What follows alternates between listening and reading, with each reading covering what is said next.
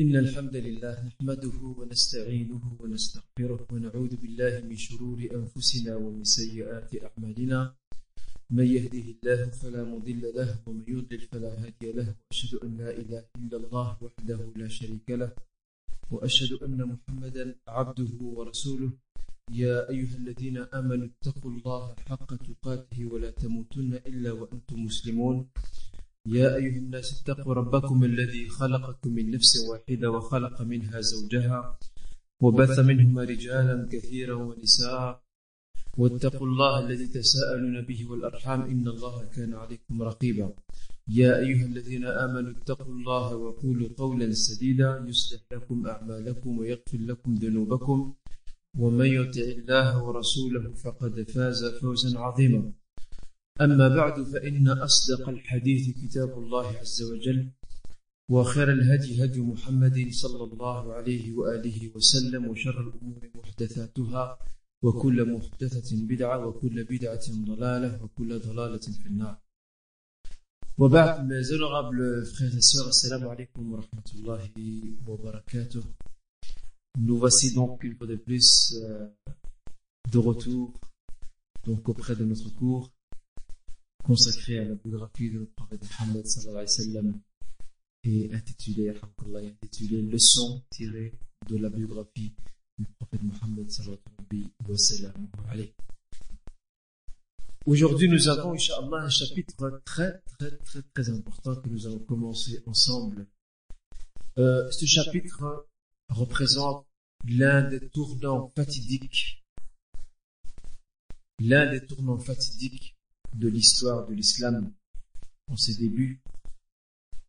Cet événement que malheureusement nous avons tendance à oublier, cet événement que nous n'apprenons pas à nos enfants, à nos proches, que nous-mêmes nous n'essayons pas de nous rappeler quant à son importance, mérite certes toute notre attention et toute notre importance, et toute son importance plutôt.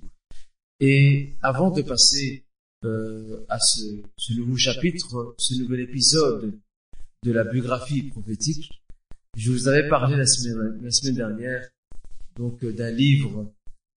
Ce livre, je l'ai avec moi aujourd'hui. Celui-ci reprend les principales dates de l'histoire de l'islam. Car notre problème à nous aujourd'hui, c'est que nous sommes atteints d'une sorte d'amnésie. Nous sommes devenus amnésiques. Nous avons des trous de mémoire. Nous avons oublié notre histoire. Nous ne savons pas ce qui s'est passé dans notre histoire. Nous ne connaissons pas les grandes dates de notre histoire. Et j'avais parlé la semaine dernière que malheureusement, donc les Occidentaux font beaucoup attention à l'histoire. Et j'avais cité quelques exemples, je les rappelle une fois de plus, pour voir comment eux, à tel point, entre guillemets, ils sacralisent leurs événements, alors que nous, malheureusement, nous ne prêtons pas du tout attention à l'histoire, sachant que Allah subhanahu wa ta'ala, dans le Coran, nous enseigne, il nous apprend le devoir de faire vivre la mémoire. Regardez ce que dit Allah subhanahu wa ta'ala. Par sous al-qasas, récite-leur les récits. Récite-leur les récits. Regardez comment Allah interpelle et appelle la communauté à faire vivre les récits. Parce que dans les récits, il y a des leçons. Dans les récits, il y a un rappel, dhikra. Dans les récits, il y a aussi une manière de concevoir le futur et de se rappeler de son passé. Car aucune nation ne se défait de son passé, aussi grande et aussi puissante soit-elle. Et j'avais donné deux exemples. En plus, je rappelle les deux exemples. Ce général français qui est venu conquérir dans le cadre plutôt de la colonisation de l'Orient.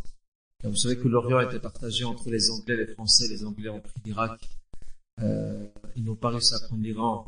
Ils ont établi un pacte à travers lequel les Iraniens laissaient exploiter le pétrole, tout basé sur des intérêts purement financiers, économiques et matériaux.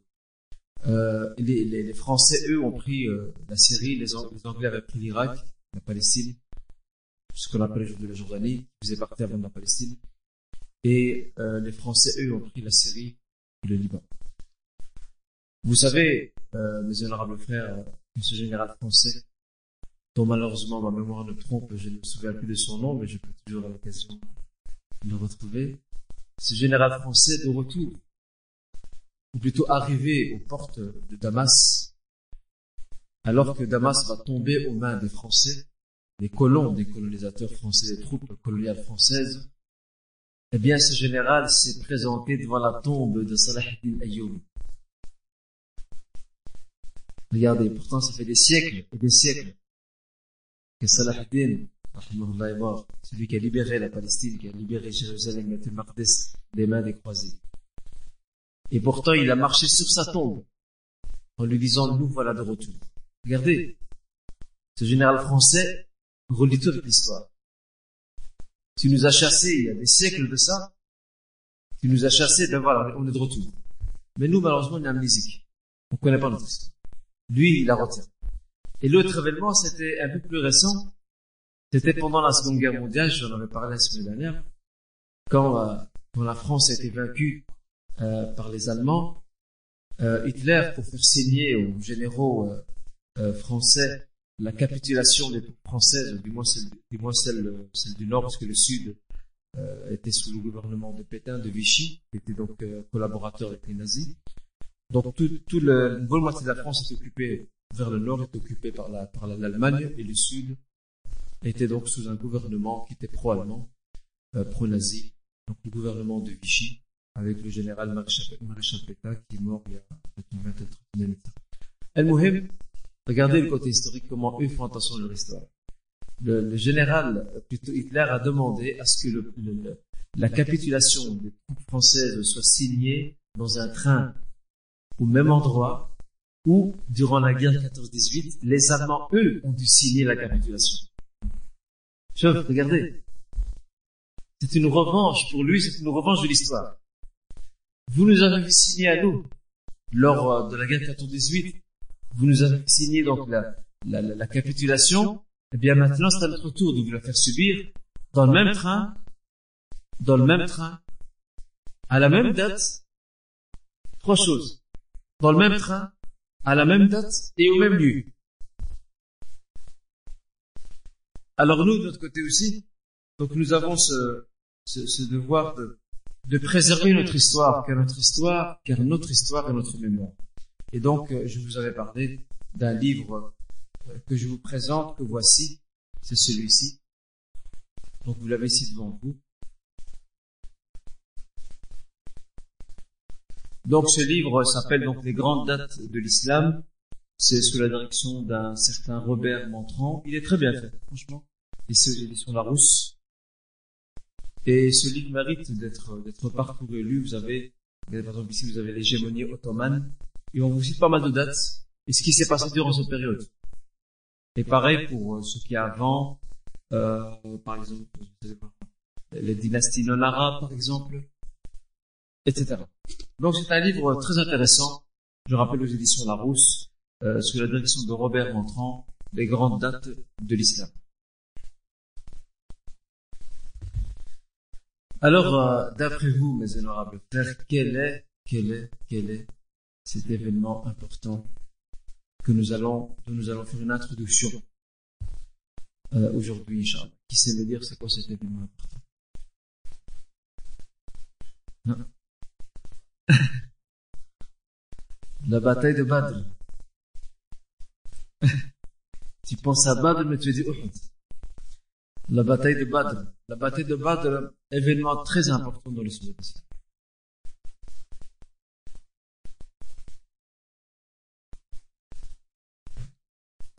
Mais avant de parler de la bataille de Badr, il serait intéressant de faire un petit détour vers l'histoire pour comprendre le contexte, non seulement le contexte de cette bataille, mais aussi comprendre l'historique et l'ordre chronologique, plus ou moins, ce qu'on appelle le djihad, donc le combat dans le sentier d'Allah subhanahu wa ta'ala. Le djihad aujourd'hui, qui est malheureusement traduit par les orientalistes et ensuite relayé par les médias et par certains intellectuels qui se sont autoproclamés spécialistes de l'islam alors qu'ils ne connaissent pas grand-chose de l'islam, Ils l'ont traduit par Gersat, ça n'a rien à voir avec le Gersat. Gersat, c'était les croisés, les chrétiens. Oui. Eux, ils prétendaient faire la Gersat contre les musulmans. Ça, c'est juste. Mais le djihad, il est beaucoup plus noble. Il est beaucoup plus sublime que ça. Alors, à la Mecque, il n'y avait pas de djihad. Il n'y avait pas de guerre, il n'y avait pas de combat permis aux musulmans. Il n'y avait pas de prise d'armes permise aux musulmans. Parce que non seulement ils sont minoritaires, mais en plus de cela, c'est très important en plus de cela. Donc, s'ils prennent les armes dans un milieu hostile, alors qu'ils sont minoritaires, ils vont se faire massacrer. La prédication de la da'wa est encore dans ses débuts. C'est comme une petite plante qui pousse. Elle a besoin d'être entretenue, d'être arrosée jusqu'à ce qu'elle arrive à un certain stade de maturité, de plénitude. Alors c'est pour cette raison que le verset qui était en vigueur là-bas, à la Mecque, entre autres bien sûr, c'était le verset 77. Le verset 77, donc 77 de la sourate, donc les femmes sur le Nisa, où Allah Azza wa Jalla dit aux croyants Kuffu aydiyakum wa aqimus salat. Faites preuve de retenue, n'agissez pas, ne réagissez pas et accomplissez la prière. Donc il était strictement interdit aux musulmans de réagir face à la provocation des Mecquois, et lorsqu'on parle de provocation, il y avait véritablement provocation. Ils étaient provoqués de tous les côtés. Au point que le prophète sallam, comme il l'a rapporté pour Bukhari, lorsqu'il était il avait son dos contre la Kaaba, il était dans ce qu'on appelle al-burda, sur deux manteaux qu'il portait sur lui. Lorsque le compagnon, donc Khabab ibn al-Arad, s'est présenté à lui en lui disant Ya Rasulallah, Mata Nasrullah, ô messager d'Allah, quand viendra-t-elle la victoire de Dieu, l'assistance de Dieu, quand viendra-t-elle?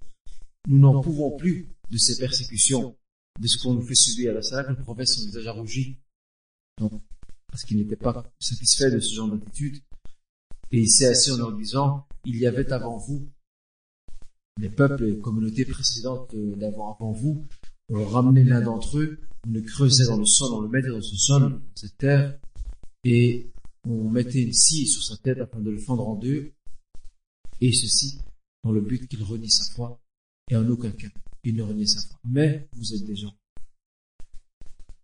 pressés, et vous êtes des gens qui voudraient précipiter les choses. Regardez jusqu'où va le prophète. Ils sont à la Mecque, ils sont minoritaires, ils sont persécutés, et c'est là qu'ils jurent par Allah Azza wa Jal, ils jurent par Dieu, qu'Allah subhanahu wa ta'ala donnera la primauté à son message, au point que le voyageur partira de Sana'a jusqu'à Hadramaut, deux villes yéménites. Il n'aura peur que d'Allah Azza wa Jal et des loups qui peuvent attaquer son troupeau. Tout ça pour préciser que viendra un temps où l'islam se répandra. Il se répandra et la sécurité s'installera, que les gens n'auront même plus peur pour leurs propres biens et leurs propres moyens. Alors, ça c'est à la Mecque. Avec l'immigration à Médine, les choses ont changé. Et on peut voir que le djihad en lui-même, le combat dans le sens d'Allah Azza wa Jal, est passé par trois étapes. Parce que bon, on ne peut pas nier, l'islam parle du djihad, certes. Le Coran parle du djihad. Le prophète sallam parle du djihad. Mais de quel djihad parle-t-on? Est-ce le djihad aujourd'hui où c'est n'importe quoi, on met des bombes dans les trains, où on tue des civils, où on massacre des innocents? Ça n'a rien à voir, ça c'est pas du djihad. Ça n'a absolument rien à voir avec le djihad. Le djihad est beaucoup plus noble que ça. Il est beaucoup plus propre. Il est plus net, il est plus clair, il est plus défini. Alors on va voir maintenant les trois étapes, les trois principales étapes par lesquelles est passée donc l'institution du djihad.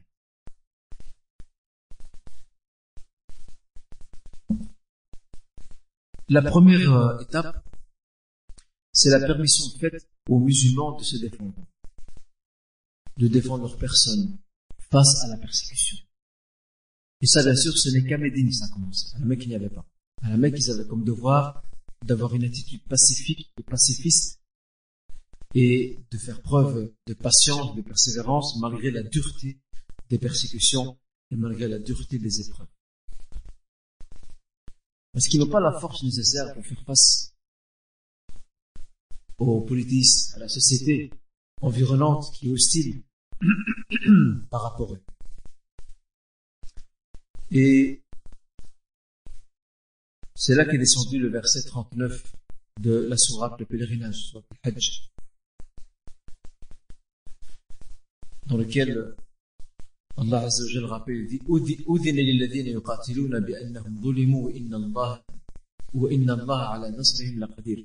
Donc il était permis à ceux qui combattent, il leur était permis de combattre parce qu'ils ont été victimes de la justice, et Allah Azza wa Jalla, Allah subhanahu wa ta'ala est tout à fait capable de leur donner la victoire et le succès. Je rappelle, c'est le verset 39 donc de la sourate, le pèlerinage.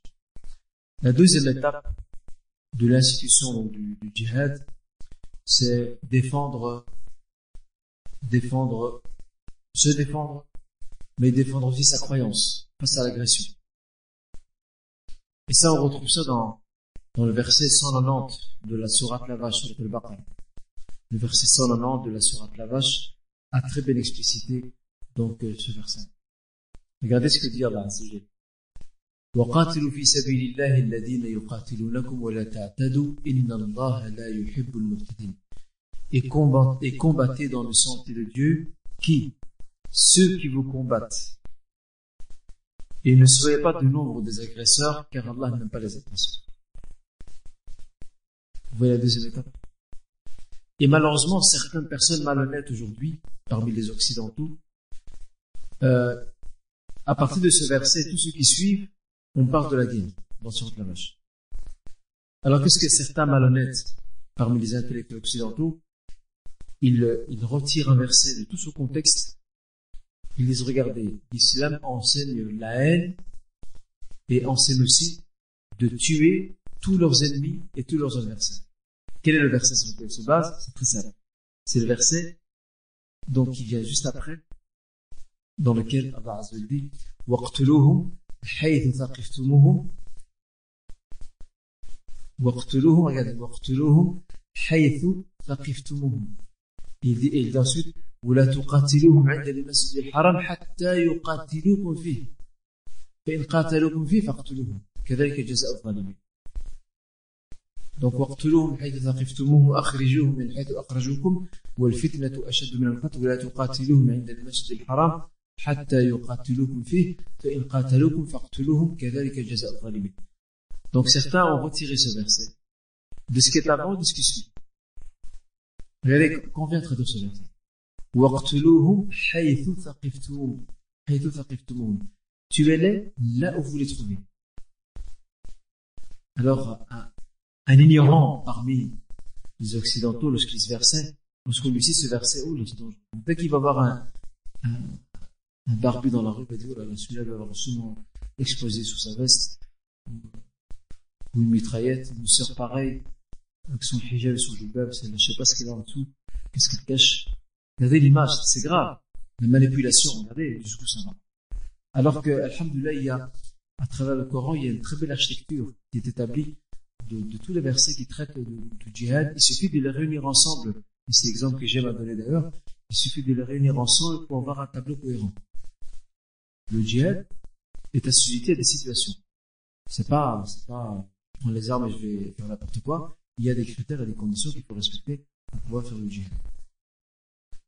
Donc, ce verset ici, وَقَاتِلُوا فِي سَبِيلِ اللَّهِ verset 190, وَقَاتِلُوا فِي سَبِيلِ اللَّهِ الَّذِينَ يُقَاتِلُونَكُمْ وَلَا تَعْتَدُوا إِنَّ اللَّهَ لَا يُحِبُّ الْمُعْتَدِينَ. Et combattez dans le sentier de Dieu ceux qui vous combattent. Ne soyez pas du nombre des agresseurs, car Dieu n'aime pas les agresseurs. Ce verset-là, donc, institue la deuxième étape, ou représente plutôt la deuxième étape dans l'institution du djihad. Autrement dit, Allah subhanahu wa ta'ala permet aux croyants non seulement de défendre leur personne, mais de défendre aussi leur dîn, leur religion, leur croyance face à l'agression de l'ennemi. Ah. Mais on arrive au troisième. Troisième, c'est, et vous retrouvez tout ça dans le même contexte des versets, à partir du verset 190. Pour relire tout le passage, toute la suite, vous allez voir, tout est clair.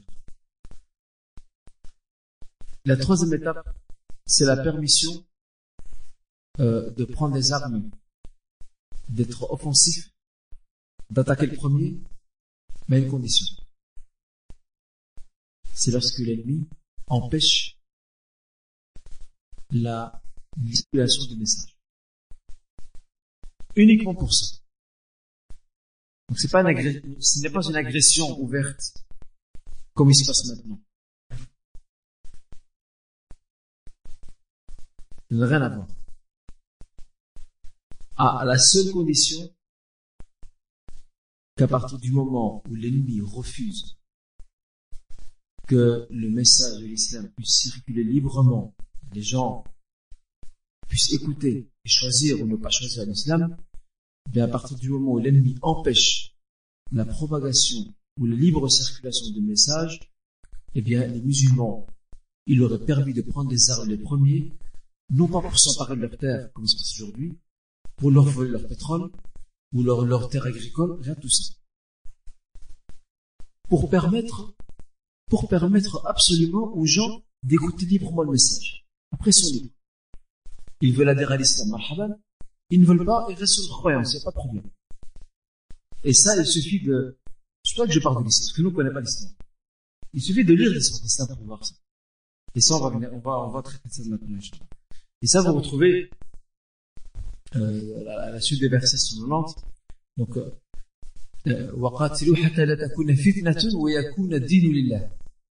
et combattre afin qu'il n'y ait pas d'épreuve sur terre. La fitna, c'est quoi? C'est qu'on empêche des gens d'écouter le message. On les empêche d'écouter le message. C'est ça la condition fondamentale et l'étape fondamentale par rapport au djihad. Et c'est pour ça que les fuqaha, les juristes, ils divisent le djihad en deux catégories. La première catégorie, c'est ce qu'ils appellent djihad ad-dafa en arabe. Djihad ad-dafa, c'est le djihad défensif. C'est quand les musulmans sont victimes d'une agression. Il est de leur devoir de se défendre, de prendre les armes pour repousser l'agresseur et l'envahisseur. Et est-ce qu'on appelle djihad ad-talab? C'est le djihad offensif. C'est quand il nous est permis d'attaquer l'ennemi parce que cet ennemi-là ne laisse pas et ne permet pas à ses concitoyens d'écouter librement le message. Ça, c'était bien sûr dans les temps passés. Aujourd'hui, ça ne marche plus comme ça. Aujourd'hui, il faut dire que la plupart des contrées sont ouvertes. Les gens, à part dans l'ex-Union soviétique, dans l'ex-camp communiste, donc les pays qui étaient communistes, qui interdisaient, pas seulement l'islam, mais toutes les croyances. Toutes les croyances étaient interdites, qu'elles soient chrétiennes, juives, orthodoxes, musulmanes, tout était interdit, si ce n'est la croyance donc athée et communiste.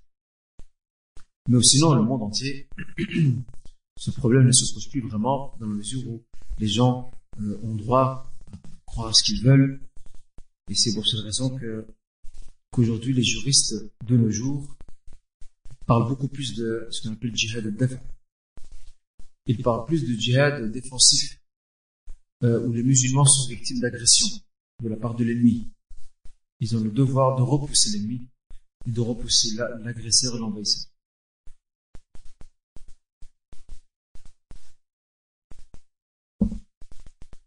Donc c'est très important.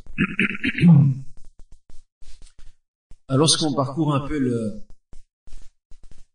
lorsqu'on parcourt un peu les écrits des orientalistes par rapport au djihad, comment ont-ils essayé d'interpréter,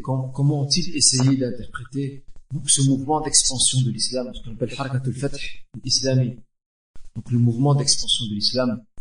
Vous savez que les musulmans, après la mort du prophète sallam, ils ont été confrontés aux Byzantins, aux Perses, il y a d'autres nations, et en un temps record, ils ont abattu des grands empires. Alors que, subhanallah, c'était des bédouins. Ils ont en face d'eux des armées professionnelles et organisées, et pourtant, subhanallah, ils ont réussi à balayer dans ces grandes puissances de l'époque avec une très très grande facilité. Donc, par rapport à cela, je peux vous résumer les différentes approches ou différentes études faites par les orientalistes concernant donc le djihad. Et malheureusement, il n'y a pas que les orientalistes, même certains musulmans eux-mêmes sont intervenus dans la manière de commenter donc le mouvement d'expansion de l'islam. Alors, la première explication qui a été donnée par certains orientalistes, c'est de dire que le mouvement d'expansion de l'islam, ou le mouvement de conquête, si vous voulez, avait pour but une motivation purement économique. Donc, selon eux, l'Arabie était en proie à la sécheresse, certains puits ou certaines terres sont devenues arides et il était difficile pour eux d'avoir de l'eau et d'avoir des terres fraîches et des terres cultivées.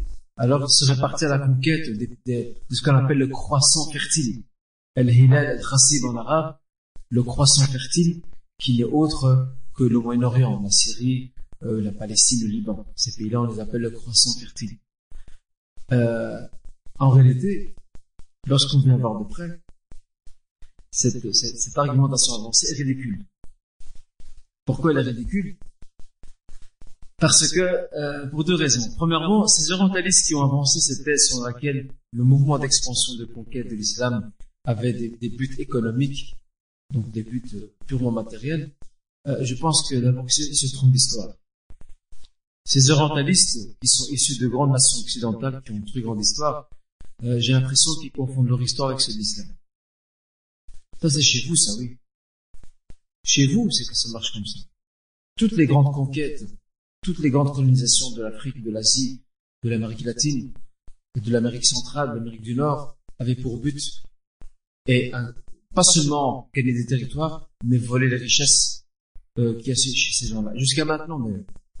Jusqu'à maintenant, la plupart des agressions qu'il y a, eh bien, c'est militaire, c'est pour des buts purement stratégiques, géopolitiques et aussi donc économiques. Donc, ça c'est votre histoire, ce n'est pas la nôtre. Mais malgré tout, si ce qu'on vous avance maintenant comme argumentation ne vous suffit pas, on va aller plus loin. On n'a qu'à regarder tout simplement ce qu'ont fait les musulmans lorsqu'ils sont rentrés dans les territoires qu'ils ont occupés. Est-ce qu'ils ont volé les terres? Ils ont laissé toutes les terres, ils les ont laissées entre les mains de leurs propriétaires. Ils n'ont rien fait. Ils demandaient tout simplement ce qu'on appelle al-kharaj. Retenez ce mot, il est très important. Al-kharaj. Al-kharaj, c'est un impôt foncier. C'est quoi un impôt foncier? C'est quoi un impôt foncier? C'est un impôt. C'est un impôt sur les biens. Autrement dit, les musulmans, les peuples dominés en Syrie, en Palestine, en Iran et ailleurs, en Irak, au Maghreb aussi, en Inde, là où sont les musulmans, ces peuples avaient pour devoir de donner une sorte d'impôt aux musulmans et en échange duquel les musulmans les laissent faire ce qu'ils veulent. Tant qu'ils ne nuisent pas à l'ordre public, tant qu'ils ne perturbent pas l'ordre public, il n'y a pas de problème. Et aussi, il y avait également ce qu'on appelle une sorte de jizya. Le jizya, c'était un outil d'impôt qui était imposé donc aux confessions chrétiennes et juives particulièrement, en échange de quoi l'État musulman et l'occupant leur permettaient de pratiquer leur religion librement et de les protéger aussi. Regardez. Jamais, on a vu dans l'histoire de l'islam ce qu'on peut appeler aujourd'hui l'expropriation de terre. Ça, les musulmans, les sahabas, ils ne connaissaient pas ça. Les sahabas, ils n'ont pas fait le djihad dans le but de gagner de la terre ou de voler les terres des autres parce qu'ils sont plus riches, de voler les terres des autres parce qu'ils sont plus riches. Eux, leur but à eux, c'est de plaire à Allah Azza wa Jalla, plaire à Allah Subhanahu wa Ta'ala, en premier lieu. Le reste ne les intéressait pas. Le matériel, franchement, c'était la dernière chose à laquelle ils pensaient. C'est très simple, regardez. Regardez cet homme, subhanallah, impressionnant, qui me sert de modèle. Rabi'a Ibn Amir, un commandant musulman, à l'époque de Omar. Il était envoyé par Omar pour discuter avec le général perse. Et le général perse, qu'est-ce qu'il avait? Il s'est cru malade. Donc il avait sa tente qu'il a installée, son quartier général, son QG, et il a mis à l'intérieur plein de grandes assiettes, des fruits, de la nourriture, bref, la nourriture en abondance. Et il a mis des beaux tapis, plein de coussins, de soie, il les a mis à l'entrée. Qu'est-ce qu'il s'est dit? Il dit, c'est Bédouins qui viennent nous combattre. C'est des barbares, c'est des arrivés, ils n'ont rien chez eux. C'est la misère chez eux, le désert. Lorsqu'il va voir tout ce que j'ai comme luxe, il va succomber à tout ça, il va se calmer. Alors c'est là que Rabi'a Ibn Amir, c'est assez amusant d'ailleurs. Rabi'a Ibn Amir arrive, vous tenez bien son nom, Rabi'a Ibn Amir. Il arrive, alors dès qu'il arrive devant la tente, qu'est-ce qu'il fait? Il veut détacher son sabre pour sortir. Et en fait, son sabre, à quoi il est attaché? Le fourreau du sabre. Le fourreau, c'est la pochette où met le sabre. Donc le fourreau du sabre, le sabre et le fourreau sont attachés avec un morceau de tissu. Alors que les Romains, les Byzantins, c'était le luxe. Des beaux fourreaux, des belles pochettes, le sabre est très rapide à tirer. Lui, non, lui, il a commencé à défaire les nœuds de son truc pour vraiment tirer de force le sabre.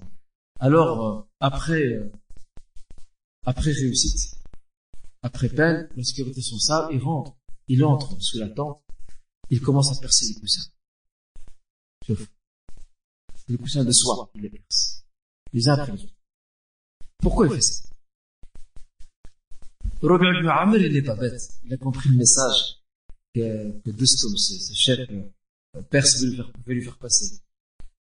Il lui a dit, nous sommes venus à vous pour vous sortir de l'étroitesse des religions à l'espace étendu de l'islam, de l'adoration des semblables, de vos semblables, à l'adoration d'un Dieu unique, de l'injustice des religions à la justice de l'islam. Sauf le message. Il s'est pas laissé impressionner par le luxe qu'il avait devant lui, alors que c'est un bédouin. Regardez l'artisans, la fierté et l'honneur de par la croyance qu'il porte en lui, qui anime son cœur, son esprit et son âme. Eh bien, il s'est mis au-dessus. Cette croyance, cette fierté, il la met au-dessus de ce matériel. Donc, lorsqu'on parcourt l'histoire de l'islam, des conquêtes musulmanes, on constate qu'ils n'ont jamais volé les terres. Jamais ils les ont prises. Elles appartenaient à ses propriétaires, il n'y a pas de problème. Mais vous payez un impôt à l'État. Et en échange de quoi, il vous protège. Il protège vos terres, il protège vos territoires. Et même dans l'histoire, chose assez impressionnante. Et allez chercher dans l'histoire pour trouver la même chose. Même dans l'histoire de l'islam, et particulièrement au Cham, du côté de la Syrie, lorsque les Byzantins sont passés à une sorte de contre-offensive pour repousser les musulmans ont été obligés d'abandonner certaines villes. C'était une stratégie. Et on sait très bien qui était à la tête de l'armée musulmane. Qui savait? Qui c'est qui était à la tête de l'armée musulmane? Khalid ibn Walid. Khalid ibn Walid. Vous savez que Khalid ibn Walid, ce grand général de l'islam, jusqu'à aujourd'hui, les grandes académies militaires dans le monde entier étudient encore ces stratégies. Jusqu'à maintenant, même les occidentaux, dans l'histoire, dans leurs académies militaires où ils forment des officiers, bien, on leur enseigne les stratégies de guerre de l'histoire, et parmi celles qui sont enseignées, il y a celles, pas seulement de Napoléon Bonaparte, mais il y a aussi celles, bien avant que lui, il y a celle de Khalid ibn Walid, radhiyallahu anhu. Eh bien, regardez ce qu'on fait. Ils se sont retirés, et ça a étonné, ça a surpris.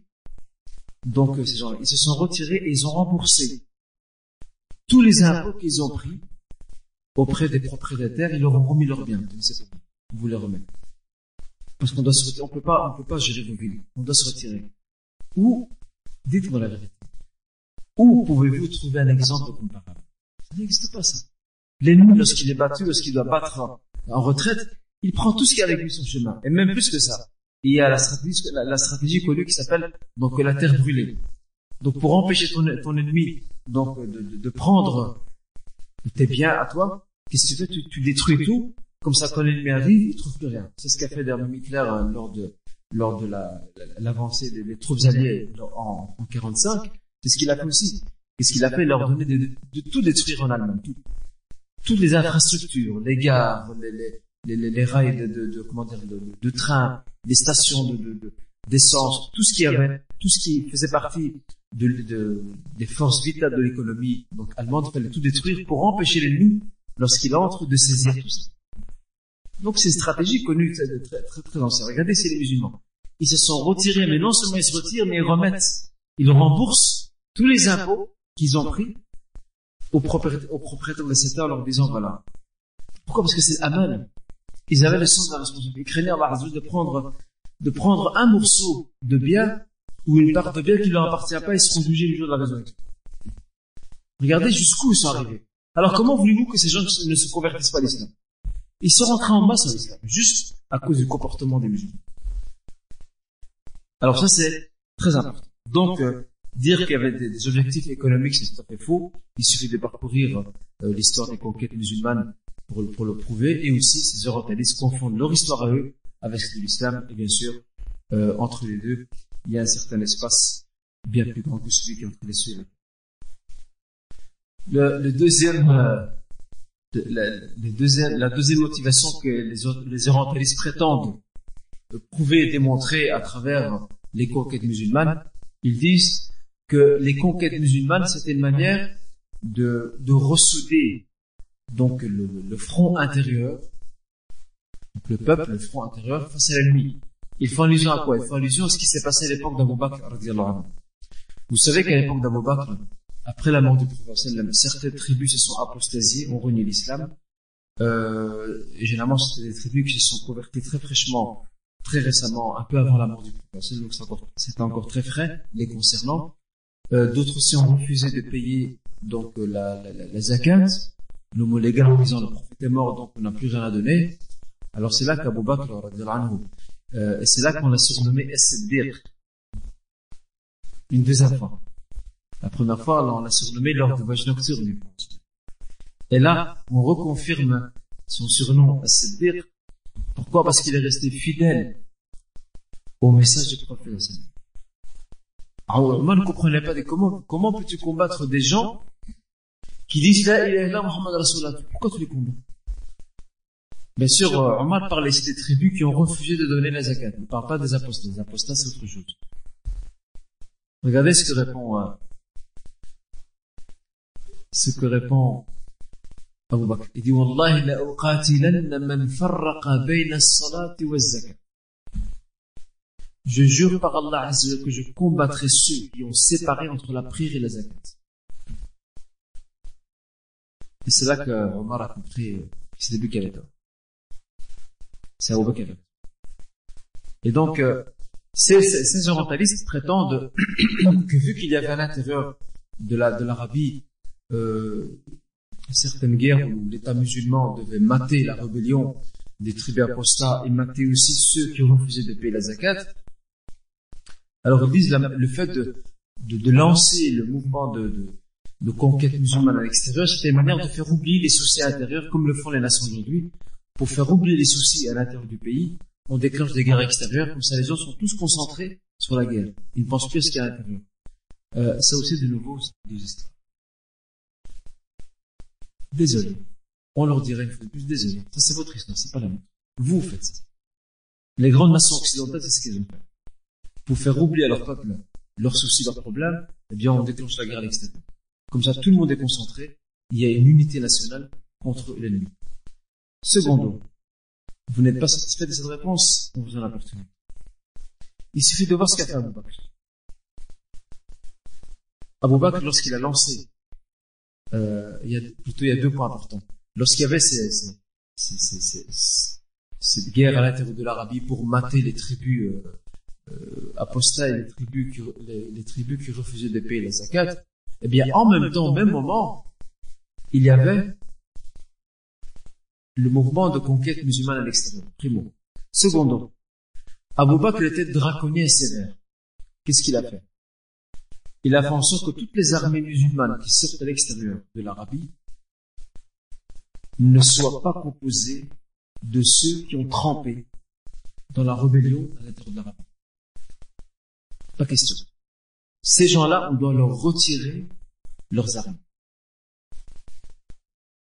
On doit leur retirer leurs armes. Ils ne peuvent être ni commandants, ni non plus soldats. Sauf quelques exceptions assez rares. À cause du fait qu'ils ont trempé. Ils ont trempé dans la fitna qu'il y avait à l'intérieur, dans la rébellion armée qu'il y avait à l'intérieur de l'Arabie. Donc, Abu Bakr avait exclu tous ces gens-là, tous ceux qui ont participé, ils étaient connus, c'était certaines tribus. Ces gens-là ne participeront pas, il est exclu qu'ils participent au mouvement de conquête musulmane. Pourquoi? Regardez, Abu Bakr, il va très loin. Parce que Abu Bakr se dit, ces gens, ces soldats-là qui partent à l'extérieur, il faut qu'ils donnent le bon exemple de ce qu'est l'islam. Mais ces gens-là, ces tribus qui se sont rebellées, qui ont désobéi à Dieu et à son messager, ne donnent pas le bon exemple. Alors pourquoi je leur permettrai de partir? Et puis qui me garantit qu'ils ne feront pas encore de la mutinerie et du désordre, même dans les territoires conquis? Alors vous restez en Arabie et vous vous taisez.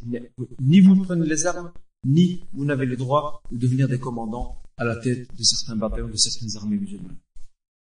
Et ce n'est qu'à l'époque de Outhmane ibn Affan que Outhmane va assouplir et alléger la règle. Il va permettre à ses anciens combattants faisant partie de cette tribu rebelle d'intégrer l'armée musulmane. Mais là, les risques sont moins grands parce que le territoire musulman est assez vaste. Il y a moins de crainte qu'à l'époque donc d'Abu Bakr.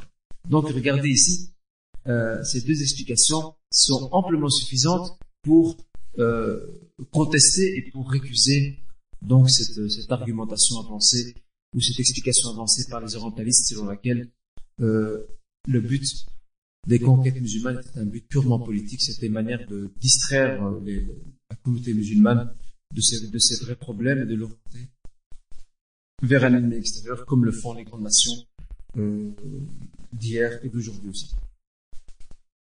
La troisième explication, celle-là, elle est propre à certains musulmans. Certains musulmans ont été victimes de l'hégémonie culturelle occidentale actuelle, victimes aussi d'un certain complexe d'infériorité par rapport à l'Occident. Alors, lorsqu'ils viennent expliquer le mouvement de conquête musulmane, ils disent que c'était tout des guerres défensives. C'est faux. C'est faux. Certaines de ces guerres étaient offensives, mais on a vu pourquoi elles étaient offensives. C'était pas pour voler leur terre, c'était parce que ces gens-là, les dirigeants de ces peuples-là refusaient de laisser circuler librement le message de l'islam auprès de leur population, afin que chacun puisse écouter, être libre de prendre ou ne pas prendre. Rappelez-vous, ce critère, il est très important. Alors ces gens-là ont dit que le djihad était purement défensif, ce qui est absolument faux. Absolument faux. Et il y a non seulement un complexe d'infériorité, mais aussi une certaine culture internationale ou de concepts internationaux qu'on essaie de nous cultiver, que l'islam ne conteste pas, mais malheureusement c'est un sabre à double tranchant. On nous parle beaucoup de paix, mais de quelle paix? De quelle paix par nous? Est-ce la paix sauvage comme celle de maintenant qu'on veut nous, à travers le nouvel ordre mondial qu'on veut nous imposer, où les peuples et les nations doivent plier les chines, se mettre à genoux et accepter qu'on vole leurs richesses et qu'on pille leurs contrées? De quelle paix parlons-nous? C'est ça la vraie question. Alors si on parle de paix, où on respecte les nations, on respecte les peuples, et on leur donne leur droit à disposer d'eux-mêmes, eh bien oui, on est d'accord pour cette paix-là. Mais si la paix chez vous veut dire qu'on peut piller les contrées, on peut les occuper, on peut leur voler leurs droits, on peut prendre leur peuple en otage, ben ça, cette paix-là, les musulmans ne la partagent plus. Alors certains musulmans, avec tout ce discours de paix qu'on entend via les Nations Unies, via d'autres organismes internationaux, qui bien sûr qui travaillent dans ce sens-là, dans le but d'alléger, j'ai bien entre guillemets parce que c'est pas vraiment ça, d'alléger les souffrances des peuples à cause des guerres. Je trouve que les guerres causent beaucoup de dégâts sur le plan psychique, sur le plan psychologique, sur le plan social, sur le plan également démographique, sur le plan économique, etc. Nous disons à ces écrivains musulmans qui ont rattaché le djihad comme étant, plutôt qui ont expliqué le djihad comme étant purement défensif, c'est qu'ils se trompent. C'est un raccourci. Il était défensif en certaines situations, mais pas tout le temps. Donc, ce sont ces trois explications qu'on retrouve souvent de nos jours chez certains auteurs musulmans. Et vous savez, je vais vous dire une chose. Quel homme sur terre ne voudrait pas qu'il y ait de la paix? Quel homme sensé, sain de corps et d'esprit, ne voudrait pas qu'il y ait de la paix sur terre? Je crois que n'importe qui voudrait de la paix sur terre. Mais en réalité, la paix, malheureusement, c'est une utopie. C'est une utopie, ça reste un idéal. D'ailleurs, le Coran est là pour le prouver. Le Coran le prouve et aussi l'histoire le prouve. L'humanité n'a jamais connu de paix globale. L'humanité n'a jamais connu de paix globale, il y a toujours des guerres. Parce que tant que les hommes se disputeront pour des intérêts, il y aura toujours de la guerre. C'est très simple. Regardons à un niveau individuel. Dans une société. Avez-vous déjà vu dans une société où tout le monde est pacifique et pacifiste? Il n'y a pas, certainement dans notre entourage, je n'entends que deux frères ne se parlent pas, que deux sœurs ne se parlent pas, que deux autres personnes non musulmanes ne se parlent pas. Ça, c'est comme ça. Et malheureusement, les guerres existeront toujours. Mais les finalités fixées par l'islam aux guerres ne sont pas les mêmes que celles que se fixent les grandes nations occidentales. C'est pas la même chose. Il suffit de voir l'Irak, c'est l'exemple le plus flagrant et le plus criant. L'Irak, c'est l'occupation. C'est flagrant. Et non seulement on l'occupe pour son pétrole, parce que bon, l'Arabie, pour ces nations-là, n'est plus très fiable pour eux. Le deuxième réserve de pétrole dans le monde pratiquement c'est l'Irak. En plus, il y a moyen de l'avoir à moins cher si on occupe le pays. Allez voir ce qui se passe maintenant en Irak. Les grosses boîtes qui s'occupent de la gestion donc des sites pétroliers irakiens, ce sont des boîtes américaines. Donc on a compris. Sans oublier que c'était aussi, c'est également il y a un but donc géopolitique et stratégique parce qu'il y a Israël juste à côté, il y a la Russie en haut, il y a la Chine pas loin. Donc on occupe en Irak, on a un petit contrôle sur toute la région.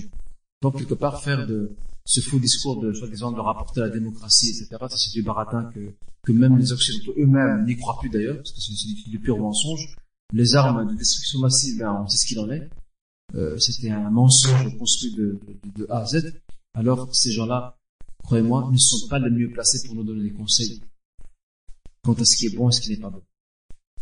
Et c'est pour cette raison que les guerres faites par les nations occidentales, on n'a jamais vu une guerre faite par eux et qui était noble. Toujours pour piller, pour voler les richesses des autres et pour occuper leur territoire parce que leur territoire représente donc je dirais donc un enjeu stratégique ou géopolitique. Et d'ailleurs, il y a un livre écrit par le professeur Roger Gardi. Le titre est assez choquant en soi, mais le livre mérite d'être lu avec toujours, je rappelle, un certain esprit critique parce qu'il a avancé certaines idées, certaines thèses que nous en tant que musulmans ne partageons pas, n'acceptons pas. Il a appelé ce livre, il l'a écrit juste après le 11 septembre. Il a appelé son livre le terrorisme occidental. Le terrorisme occidental. C'est un livre qui se vend sur le marché. Il a été donc édité aux éditions Alam françaises. Et d'ailleurs, on comprend à partir du moment où il édite son livre auprès des maisons d'édition musulmanes Al-Qalam, on comprend aisément que les maisons d'édition françaises et européennes ont certainement refusé de lui éditer son livre. Parce que malheureusement, je ne vais pas dire tous les Occidentaux, mais certains Occidentaux ne veulent pas voir la vérité en face. Ils croient qu'ils ont toujours raison. Et qu'ils sont sur l'autre côté de la rive, la Méditerranée.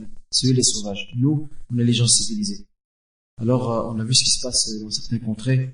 Et on sait maintenant qui est civilisé et qui ne l'est pas.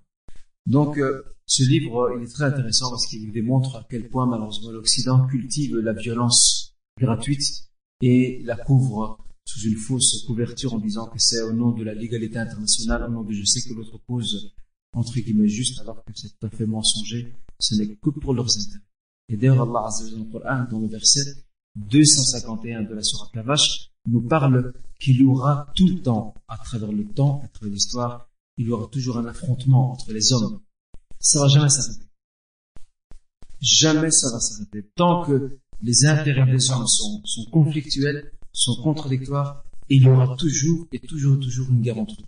Et ce verset, c'est, je rappelle, verset 251 de la sourate La Vache, « وَلَوْلَا دَفْعُ اللَّهِ النَّاسَ بَعْضَهُمْ بِبَعْضٍ لَفَسَدَتِ الْأَرْضُ » Et si Allah Azza wa Jalla ne repoussait pas les hommes les uns contre les autres, la terre serait corrompue. C'est normal, il y aura toujours des conflits entre les hommes, et dans ces conflits, vous allez certainement repérer certaines causes justes et nobles, même si ces idées ne sont pas nécessairement défendues par des musulmans. Elles peuvent être défendues par des non-musulmans, justice sociale, dignité, égalité, etc. Eh bien, ce sont des causes qui ne sont pas seulement soutenues par les musulmans, mais même des fois par des peuples et des nations, donc non musulmans. Il suffit de voir ce qui se passe en Amérique latine pour le comprendre donc aisément. Pour ceux qui ont peut-être lu ce qui se passe maintenant en Amérique latine, je le dis, ça fait partie du cours, je le dis à titre de parenthèse, eh bien ce qui se passe en Amérique latine, c'était une chose qui était inimaginable il y a 20, 30, 40 ans. C'était impossible. Donc, les États-Unis d'Amérique ont toujours considéré l'Amérique latine comme leur arrière-cour. Jamais ils ne permettront l'avènement d'un État ou d'un gouvernement qui va à contresens de leurs intérêts. Jamais. Et il suffit de voir, malheureusement, nous aussi, notre mémoire est courte. Il suffit de voir ce qui s'est passé dans les années 70, c'était un 11 septembre aussi. Le président Salvador Allende, qui était le président du Chili, qui avait essayé d'arracher son pays à la dépendance, pas l'indépendance, mais la dépendance donc américaine, en essayant de répandre la justice sociale, de développer son pays sur le plan économique et social. Ben, c'est très simple, il a subi un coup d'État et il a été tué par le général Pinochet. Et on sait très bien ce que les Américains ont fait de lui à la fin. Ils l'ont jeté comme un chiffon, comme une loque, parce qu'ils en avaient plus besoin. Et c'est comme ça qu'ils font avec tous les grands tyrans et dictateurs qui se servent d'eux comme des criminels. Le jour où ces gens-là ne leur servent plus à grand-chose, ils les lâchent très rapidement. C'est ça l'histoire. On doit étudier l'histoire. C'est important l'histoire. Pour savoir qu'il n'y a pas que nous les musulmans qui sont victimes de la justice. Il y a beaucoup d'autres contrées et nations qui sont victimes de la justice. Mais notre attitude à nous, c'est la responsabilité. Être des gens responsables et ne pas réagir comme certains de ces gens qui, comme je disais là tout à l'heure, qui mettent des bombes n'importe où, dans des trains, dans des stations de métro, dans des gares. Ça, c'est des actes assassins qui n'ont rien à voir avec l'islam. Absolument rien avec l'islam. Ça faut bien préciser. C'est pas parce que certaines nations occidentales agressent des contrées musulmanes et humilient les musulmans que nous, on va leur faire la même chose en leur faisant subir donc des préjudices quant à leur sécurité. Ça, c'est pas permis. Notre aqida, notre croyance, notre foi, notre moralité musulmane ne peut en aucun cas nous permettre d'agir de cette manière-là. On ne peut pas s'exclure. Comme ça, donc je pense que la chose est très claire, Inch'Allah. Je voudrais donc, dans le temps qui reste, après cette introduction quant à l'histoire du djihad, et avant ça, je voulais vous montrer un autre livre qui était aussi très intéressant. Moi, je l'ai en arabe, hein. Je ne l'ai pas en français, mais je sais qu'il existe en français. C'est celui-ci. C'est ce livre-ci. Il existe en français. Il s'appelle Grandeur de l'Islam en français. Grandeur de l'Islam et décadence des musulmans. C'est un superbe livre. Moi, je l'ai lu celui-là en entièreté et je peux vous dire qu'il m'a flashé. Et c'est un auteur que j'aime beaucoup d'ailleurs. C'est un auteur indien. C'est un savant indien d'Ahl-Sunnah qui s'appelle Abul Hassan Ali Hassan Nadoui, qui est mort il n'y a pas très longtemps d'ailleurs, je pense en 99, si ma mémoire ne me trompe pas. C'est un homme très âgé d'ailleurs. Il a écrit pas mal de livres, il a même un très beau livre de biographie prophétique très résumé qui s'appelle Muhammad, le prophète idéal, que vous pouvez aussi trouver dans certaines librairies. Dans ce livre, je cherchais la page, mais malheureusement je ne l'ai pas notée. Ça, c'était une erreur de ma part, c'est contraire à mes habitudes. Dans ce livre, Grandeur de l'Islam et décadence des musulmans, il a, à un moment donné, l'auteur, Abul Hassan Nadoui, a fait un très très beau commentaire. Il a parlé du djihad, de la guerre en islam, et il a fait une comparaison entre les guerres occidentales, surtout les deux guerres mondiales, première et deuxième, et toutes les guerres qui se sont passées à l'époque du prophète. Il a réussi à faire un calcul quant au nombre de victimes de ceux qui sont tombés morts durant la guerre. La Seconde Guerre mondiale a laissé derrière elle entre 40 et 50 millions de morts. Autrement dit, un peuple tout entier. La Première Guerre mondiale, je ne sais pas. Je n'ai pas de chiffre en tête maintenant, comme ça mérite une révision. Mais en tout cas, la Seconde Guerre mondiale, facilement, la Seconde Guerre mondiale et la Première Guerre mondiale, vous pouvez arrondir jusqu'à facilement 70 à 90 millions de morts sur le territoire européen. Alors ici, Abul Hassan Nadoui a fait un calcul durant la période prophétique. Vous dites que l'islam est une religion sanguinaire, elle verse le sang, elle déclare la guerre à tout le monde. Eh bien, comptez le nombre de morts le nombre de morts à l'époque du prophète, ça ne dépassait pas la centaine. Subhanallah, sur 23 ans, ça ne dépassait pas la centaine. Et je vais essayer de retrouver la page, Inch'Allah, pour le prochain cours, et je vous montrerai, donc, parce qu'il a fait un calcul, je vous montrerai le nombre exact, je n'ai pas réussi à retrouver la page maintenant, je vais vous montrer le nombre exact, donc, de entre guillemets, de gens tombés au front.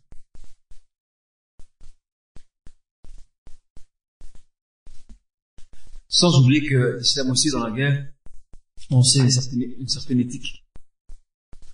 On ne tue pas les civils, ni les hommes, ni les femmes, ni les enfants, ni les vieillards, ni les moines, ni les prêtres, les rabbins, qui sont de leurs églises, leurs monastères, leurs synagogues. On ne peut pas toucher à ces gens-là. On touche uniquement, on ne combat que ceux qui prennent les armes. Uniquement. On ne peut pas brûler les armes. On ne peut pas arracher d'arbres, etc.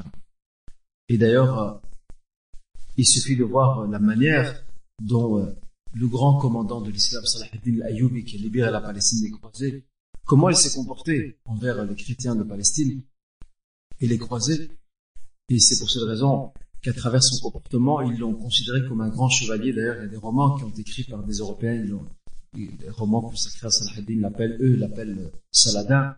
Eh bien, il suffit de retourner un peu à sa biographie pour voir comment cet homme a respecté à la lettre les enseignements de l'islam dans la guerre. Je rappelle, on ne tue pas de civils, on ne massacre pas des innocents, alors que les croisés, eux, lorsqu'ils sont arrivés en Palestine, à Jérusalem, Beth el-Maqdis, comme le précise Ibn Kathir, dans son livre d'histoire, il dit qu'ils ont laissé les ruelles de Jérusalem, inondées de sang, des fleuves de sang coulés, tellement qu'ils ont massacré et violé et tué, donc, des musulmans et des musulmanes. Par haine. Eh bien, nous, on l'a passé. Alors, quant à ce que rapportent certains, et je vous renvoie à un nouveau livre encore, je vais vous donner le titre maintenant d'ailleurs, il y a un autre livre aussi très intéressant à lire qui s'appelle « L'islam dans l'imaginaire occidental ». C'est un beau livre. « L'islam dans l'imaginaire occidental » et c'est écrit par un auteur musulman qui est docteur en communication, on a besoin de gens comme ça d'ailleurs, qui est docteur en communication, le docteur s'appelle Sadeq Rabah. Docteur Sadeq Rabah, et le livre a été édité aux éditions Al-Buraq. Aux éditions Al-Buraq, je rappelle, le livre s'appelle L'islam dans l'imaginaire occidental. Et là, vous voyez comment l'Occident, pendant des siècles jusqu'à maintenant, s'est représenté l'islam dans son imaginaire. Comme étant une religion de sauvages, de barbares, de gens qui sont pas civilisés, qui traitent leurs femmes pour moins rien, qui prennent les armes, qui tuent des innocents, et même dans certains écrits de l'Église du Moyen-Âge, certaines rumeurs qui étaient répandues exprès d'ailleurs pour salir l'image des musulmans, disaient que les musulmans pillaient certaines églises de France, du sud de la France, lorsque les musulmans sont passés par là. Or, il est prouvé dans l'histoire que ce sont des faits tout à fait mensongers. Jamais les musulmans n'ont détruit d'églises, ou n'ont saccagé, ou n'ont volé les trésors qui vont dans les églises. Et ça, pourquoi vous faites ça? C'était pour remonter l'opinion publique contre les musulmans. Et c'est ce qu'ont fait les papes aussi à Rome, au Vatican, pour les campagnes de croisade en Palestine contre les musulmans. Ils ont prétendu que les musulmans ont violé, ont saccagé la tombe, donc soi-disant de Isa alayhi salam, donc en Palestine. Ils ont profané sa tombe, donc il était un devoir pour l'Église de partir au secours de la tombe du Christ, alors qu'on sait très bien qu'ils sont pas venus pour ça. Ils avaient un but purement colonial, rien à voir. Mais ça, il faut lire. Il faut lire pour connaître. Et donc je vous conseille ce livre, L'islam dans l'imaginaire occidental, ça vous permet de mieux comprendre pourquoi certains préjugés sont solidement ancrés dans les mentalités européennes occidentales, parce que cela remonte à l'époque médiévale. Et en lisant ce livre, vous allez le comprendre, Inch'Allah. Alors, un petit aperçu de la bataille de Badr. Et là, c'est le cours prochain, Inch'Allah. Je rappelle en passant que mercredi prochain, il n'y aura pas cours. On sera le combien mercredi prochain? On sera le 6. Hein. Et le suivant, on est combien? Le 13. Okay. Donc, je vous passe le message mes honorables frères et sœurs, pendant deux mercredis, il n'y aura pas cours. Parce que je serai en voyage. Donc, mercredi prochain, il n'y aura pas cours. Et le mercredi d'après, il n'y aura pas cours non plus. On ne reprend que le 20. Les cours reprennent le 20 juin, Inch'Allah, toujours la même heure. Comme ça, parce que je sais, je serai en voyage. Donc, à mon retour, Inch'Allah, on reprendra les cours. Et à ce moment-là, on va s'attarder sur la bataille de Badr, les grandes leçons de cette bataille incroyable et impressionnante qui a fait plier l'orgueil, a écrasé l'orgueil des Mécois polythéistes et a fait grandir l'image de l'islam et des musulmans, donc dans toute l'Arabie et même chez les nations voisines, perses et byzantines qui suivaient de près d'ailleurs les événements. La bataille de Badr, il faut rappeler la date, elle s'est passée le 17e jour du mois de Ramadan. Le 17e jour du mois de Ramadan, la deuxième année de l'Hégire. Retenez bien la date, le 17e jour du mois de Ramadan, la deuxième année de l'Hégire. En plein Ramadan. Et le Ramadan en Arabie, c'est pas celui qu'on fait ici. Il n'y a pas photo. Ramadan, ici, c'est simple. Il fait pas trop chaud. Et même si c'est chaud, c'est supportable. La chaleur de l'Arabie, c'est 45-52 degrés. Et à l'époque, il n'y avait pas de climatiseur. Il n'y avait rien de tout ça. Et pourtant, les compagnons sont partis avec le prophète combattre les politistes dans la chaleur. Et à jeun. Ils n'ont pas dit au prophète, écoute, laisse. Nous, on aurait dit ça. On aurait dit, laisse après le Ramadan. On aurait trouvé une excuse du style, ouais, c'est le mois de l'Ibada, c'est le mois de l'adoration, on va se consacrer à Qiyam al-Layl, masha'Allah, du coup, il apparaît comme le plus pieux, le plus vertueux. Voilà, on va se consacrer à Qiyam al-Layl, on va prier la nuit, nous allons faire ceci et cela, laisse après Ramadan, à ce moment on viendra avec nous. Non, pas question. Pendant Ramadan, ils sont partis. 17e jour de Ramadan. La deuxième année de l'Hégire. Retenez bien cette date. C'est une date cruciale dans l'histoire de l'islam. Car tous ces jours à Badr, il faut savoir ça. C'est pour ça qu'on appelle la grande bataille de Badr. Ghazwatu Badr al-Kubra. On la surnomme la grande bataille de Badr car tout l'avenir de l'islam a été joué et scellé dans Badr. Si les musulmans perdaient à Badr, ben l'avenir était. Mais lorsqu'ils ont gagné à Badr, alors qu'ils sont qu'un tiers, le nombre de leurs soldats ne représente qu'un tiers par rapport à l'armée mécoise, une armée beaucoup plus puissante, beaucoup mieux armée, les musulmans sont moins bien armés, et ils ont moins de soldats, et pourtant, Allah Azza leur a donné donc la victoire. Et ça a été très important, car ça a remonté le moral des musulmans, et les Mécois, et même les tribus arabes de l'Arabie ont compris qu'à partir de maintenant, il fallait compter avec la pression de l'islam. Qu'on ne pouvait plus les écraser. Maintenant, c'est une force en tenir compte. Alors, il serait intéressant de se remettre dans le contexte.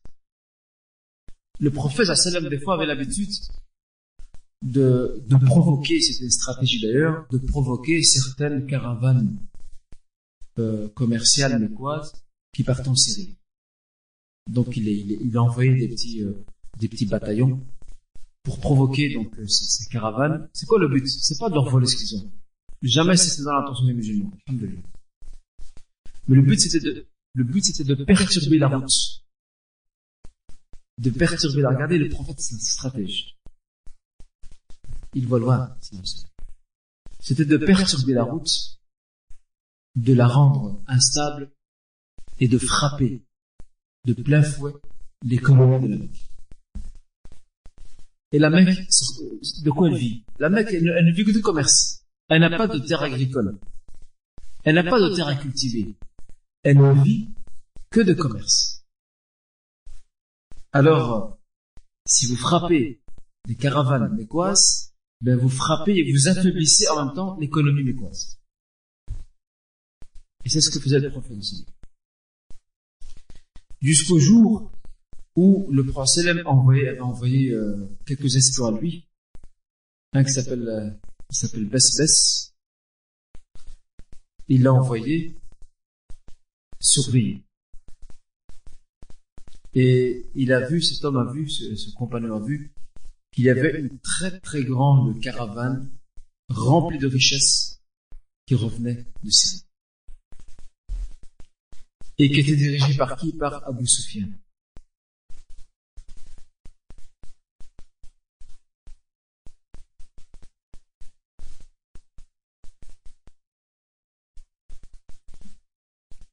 Alors c'est facile de penser, mais lorsqu'il a vu ça, il a voulu frapper un coup très fort afin de bloquer cette caravane et quelque part de paralyser l'économie mécoise. Et c'est là qu'il va sortir lui avec plusieurs hommes pour se mettre sur le chemin de cette caravane qui revient donc de Syrie. Et l'information va arriver aux oreilles de qui? Enfin de qui? Des Mécois. Il y a une femme qui s'appelle Atika Bint Abd al-Muttalib. Atika Bint Abd al-Muttalib. Cette femme va faire un rêve. Elle a rêvé qu'un homme avertissait les Mécois quant à un danger imminent. Et c'est quoi ce danger? C'est qu'elle disait qu'il y avait un très grand rocher, qu'elle est tombée de la montagne de Abu Qubays et qu'elle est tombée sur la Mecque. Cette montagne, ce rocher allait tomber sur la Mecque, s'effriter et frapper tous les foyers. Autrement dit, c'est un grand malheur. Alors, lorsqu'elle a fait part de son rêve, ce rêve-là a créé une dispute entre Al-Abbas. Je rappelle, Al-Abbas c'est l'oncle du prophète, mais il n'était pas encore musulman à ce moment-là, il était encore à la Mecque. Al-Abbas et Abu Jahl. Parce qu'Al-Abbas, cette femme-là, c'est une femme de sa famille. Cette femme-là est de sa famille. Donc il la croit dans ce qu'il dit. Mais Abu Jahl, le matérialiste, celui qui aime la dunya, qui aime vivre, il n'aime pas ce genre de nouvelles qui sont troublantes, qui perturbent. Et lorsque certains cavaliers vont revenir à la Mecque, c'est un détachement de la caravane d'Abu Soufyan pour avertir les Mécois que la caravane d'Abu Soufyan est menacée par les musulmans, c'est là qu'ils vont croire en le songe que cette femme a vu dans son rêve. Et c'est là qu'ils vont comprendre que cet immense rocher qui s'écroule sur la Mecque, qui frappe tous les foyers, c'est la caravane. C'est le fait que la Mecque soit privée de sa caravane, et si la Mecque est privée de sa caravane commerciale qui revient avec beaucoup de richesses, eh bien c'est toute la Mecque qui va ressentir l'effet de cette privation et de cette frustration. Alors c'est là que les Mécois décident de monter leur armée. Ils sont près de 1000 hommes. Près de 1000 hommes. Et les musulmans, eux, selon certaines narrations, on nous dit qu'ils sont 319. Et parmi ceux, nous avons donc le compagnon Az-Zubayr ibn Al-Awan. Le compagnon Az-Zubayr ibn Al-Awan, qui était l'un des témoins de cette bataille, qui était présent durant cette bataille, lui avance ce chiffre de 319. D'autres historiens avancent un chiffre beaucoup plus grand. Ils disent que les musulmans étaient du nombre de 345. Alors vous allez me dire, mais comment ça fait qu'il y a un très grand écart entre les deux chiffres?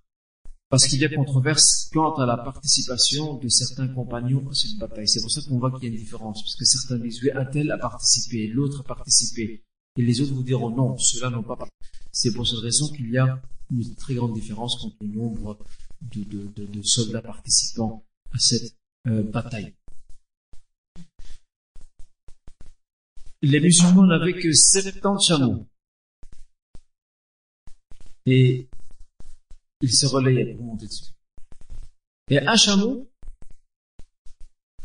chameau était monté par le prophète par un compagnon qui s'appelle Abou Loubaba et par Ali ibn Abi Talib. Ils se relaient tour de rôle. Au point qu'à un moment donné, Ali, radiallahu anhu, et Abu Loubaba, radiallahu anhu, étaient gênés. Ils ont voulu laisser le prophète, lui, se mettre sur un chameau tout seul et qu'eux marchaient. Le prophète a refusé. Il leur dit là, regardez quelle modestie. Et il leur a dit, moi je ne suis pas. Au niveau de la force, je ne peux pas me considérer comme étant quelqu'un qui soit moins fort que vous ou plus fort que vous. Et deuxièmement, je tiens à avoir l'âge avec vous. Je tiens à avoir la récompense avec vous. Donc le prophète m'a imposé à ce que il se relaie. Une fois c'est lui qui monte, une fois c'est Ali, une fois c'est Abou Loubaba. Regardez quelle leçon de modestie, quelle force de caractère, quelle assurance de soi que le prophète enseigne à ses soldats. Pour un commandant comme celui-là, entouré de ses soldats, croyez-vous que les soldats vont se sentir découragés alors qu'ils ont un commandant qui donne l'exemple? Et d'ailleurs, ces hommes sont sortis d'une bonne école qui est celle du prophète. Même Omar ibn al-Khattab, sous son califat, lorsqu'il s'est déplacé lui-même en personne, parce que vous savez que les chrétiens de Palestine ont dit, on ne remettra pas les clés de Jérusalem, parce qu'à l'époque il y avait des clés, les villes avaient un grand mur, de grandes portes, il y avait des clés. On ne remettra pas les clés qu'à votre chef, à vous. Et c'est là qu'Omar arrive. Omar, il montait sur un mulet, mais il était plus grand que lui. Et ils étaient, regardez, subhanallah, quel ihsan. Ni Vewet, ni la Société de protection des animaux n'étaient capables de faire ce que Omar faisait. Regardez. Donc s'il est plus grand, c'est qu'il pèse plus lourd. Omar, avec son servant qui l'accompagne, avait décidé de partager la route en trois parties. Une partie, il monte lui sur la monture. Une autre partie, c'est son servant qui monte sur la monture. Et la troisième partie, c'est laisser le mulet sans personne sur lui, pour le laisser se reposer.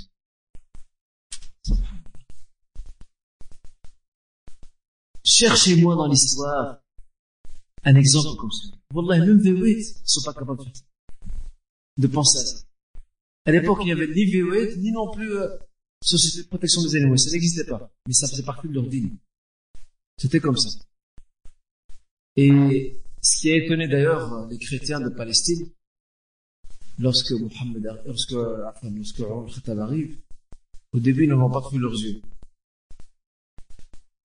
Ils s'imaginaient, parce qu'ils ont entendu parler Omar, le chef de la communauté musulmane qui maintenant couvre un grand territoire. Alors ils se sont imaginés comme les Romains, les Byzantins, les Perses, un empereur bien habillé avec sa couronne sur sa tête, plein de gardes du corps partout. Et voilà l'homme arrivé, Derwish, avec des vêtements rapiécés, même pas un vêtement neuf, vêtements rapiécés et simple ordinaire. Au début, ils n'ont pas cru que c'était lui. Mais après, ils en ont eu la vérité. Ils en ont eu la certitude que c'était lui. Il leur a remis les clés en main propre, donc de Jérusalem. N'est-ce pas Omar qui disait aussi, qu'on parle de bienfaisance envers les animaux, n'est-ce pas lui qui disait, j'ai peur qu'Allah Azzawajal m'interroge au Al-Qiyamah, au jour de la résurrection. Si un mulet trébuche sur une route d'Irak à cause d'un pavé qui est mal mis, un mulet trébuche et je veux tomber, j'ai peur qu'Allah me demande pourquoi ya Omar, pourquoi tu n'as pas rangé cette route. Cherchez-moi ça dans l'histoire. Il n'y a pas ça dans l'histoire. Ça n'existe pas, ces faits-là dans l'histoire. Ça n'existe que pour des hommes qui ont été éduqués par des prophètes. Et Omar en faisait partie. Alors, au cours prochain, Inch'Allah, nous allons nous arrêter à cette bataille que certains savants ont surnommée, et que même le Coran d'ailleurs a surnommée Yom al-Furqan, le jour de la certitude, le jour du discernement. le jour du discernement, Yom al-Furqan, parce que ce jour-là, les camps ont bien été délimités, le camp des croyants et le camp des ennemis, les deux ont bien été séparés par cette bataille. Et ça, on va découvrir, Inch'Allah, lors du prochain cours, bi'idhnillah. Et je rappelle, c'est quelle date le cours? Le 20. Voilà, je ne sais pas s'il y a une question sur le cours d'aujourd'hui. J'ai dit, qu'est-ce que j'ai dit? J'ai dit 20 avril, c'est que je suis fatigué. Le 20 juin, c'est le 20 juin, pas 20 avril, 20 avril, c'est pas ça. Le 20 juin, Inch'Allah. Le 20 juin, c'est le cours, Inch'Allah. Y a-t-il une question sur le cours d'aujourd'hui?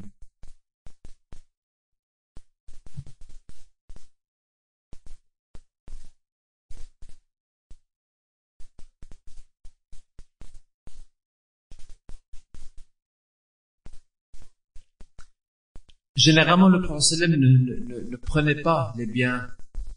Il provoquait les caravanes bécquoises de retour de Syrie afin de perturber la route des caravanes. Mais ça, on va passer au cours prochain. Ici, c'était une situation exceptionnelle. Il s'en est pris à la caravane exprès parce qu'en fait, pourquoi il s'en est pris à la caravane? Parce que en prenant cette caravane-là même, qui revenait avec de très grandes richesses, il voulait quelque part compenser les Muhajirines à qui on a pris leurs biens. Les Mecquois, les Quraysh, les politistes à la Mecque ont volé les biens, ont exproprié les biens des Mecquois, des Muhajirines en leur absence. Alors le prophète leur dit, voilà, du fait que vous récupérez de cette caravane, en fait vous ne récupérez que votre dû. On ne les vole pas, on récupère ce qui nous appartient. C'était la seule exception, mais ça on va en parler, Inch'Allah, au cours prochain. Est-ce qu'il y a d'autres questions? Sinon, clôture de cours. Voilà, سبحانك اللهم وبحمدك أشهد أن لا إله إلا أنت أستغفرك وأتوب إليك وصلى وسلم على نبينا محمد وعلى آله وصحبه أجمعين وآخر دعوانا أن الحمد لله. Voilà, désolé, je vous embête un peu avec l'histoire, vous savez quelques références, mais bon, on doit apprendre, on doit s'instruire, on doit se cultiver. Les sciences religieuses, c'est très important, c'est la base, c'est le fondement, apprendre les sciences religieuses, mais à côté de ça, il faut se cultiver pour comprendre ce qui est autour de nous. C'est très important. Et il y a une expression qui dit, en arabe, c'est un proverbe arabe qui dit, عَقْلُ الْإِنسَانِ مَخْبُوءٌ تَحْتَ لِسَانِهِ. La raison de l'homme se cache en toute sa langue. Ça veut dire ici que si tu veux connaître le niveau d'intelligence et le niveau intellectuel d'une personne, écoute-la en train de parler. Et tu en auras le connaître. Et ce proverbe, il est pas faux. عَقْلُ الْإِنسَانِ, la raison de l'homme, Marbo est caché sous sa langue. Il suffit qu'il parle et là on sait qui il est. Alors je vous invite, Inch'Allah, à ce qu'on travaille notre foi, à ce qu'on apprenne notre religion surtout, et troisièmement, à ce qu'on se cultive et à ce qu'on lise, car la culture générale fait partie des instructions de notre religion.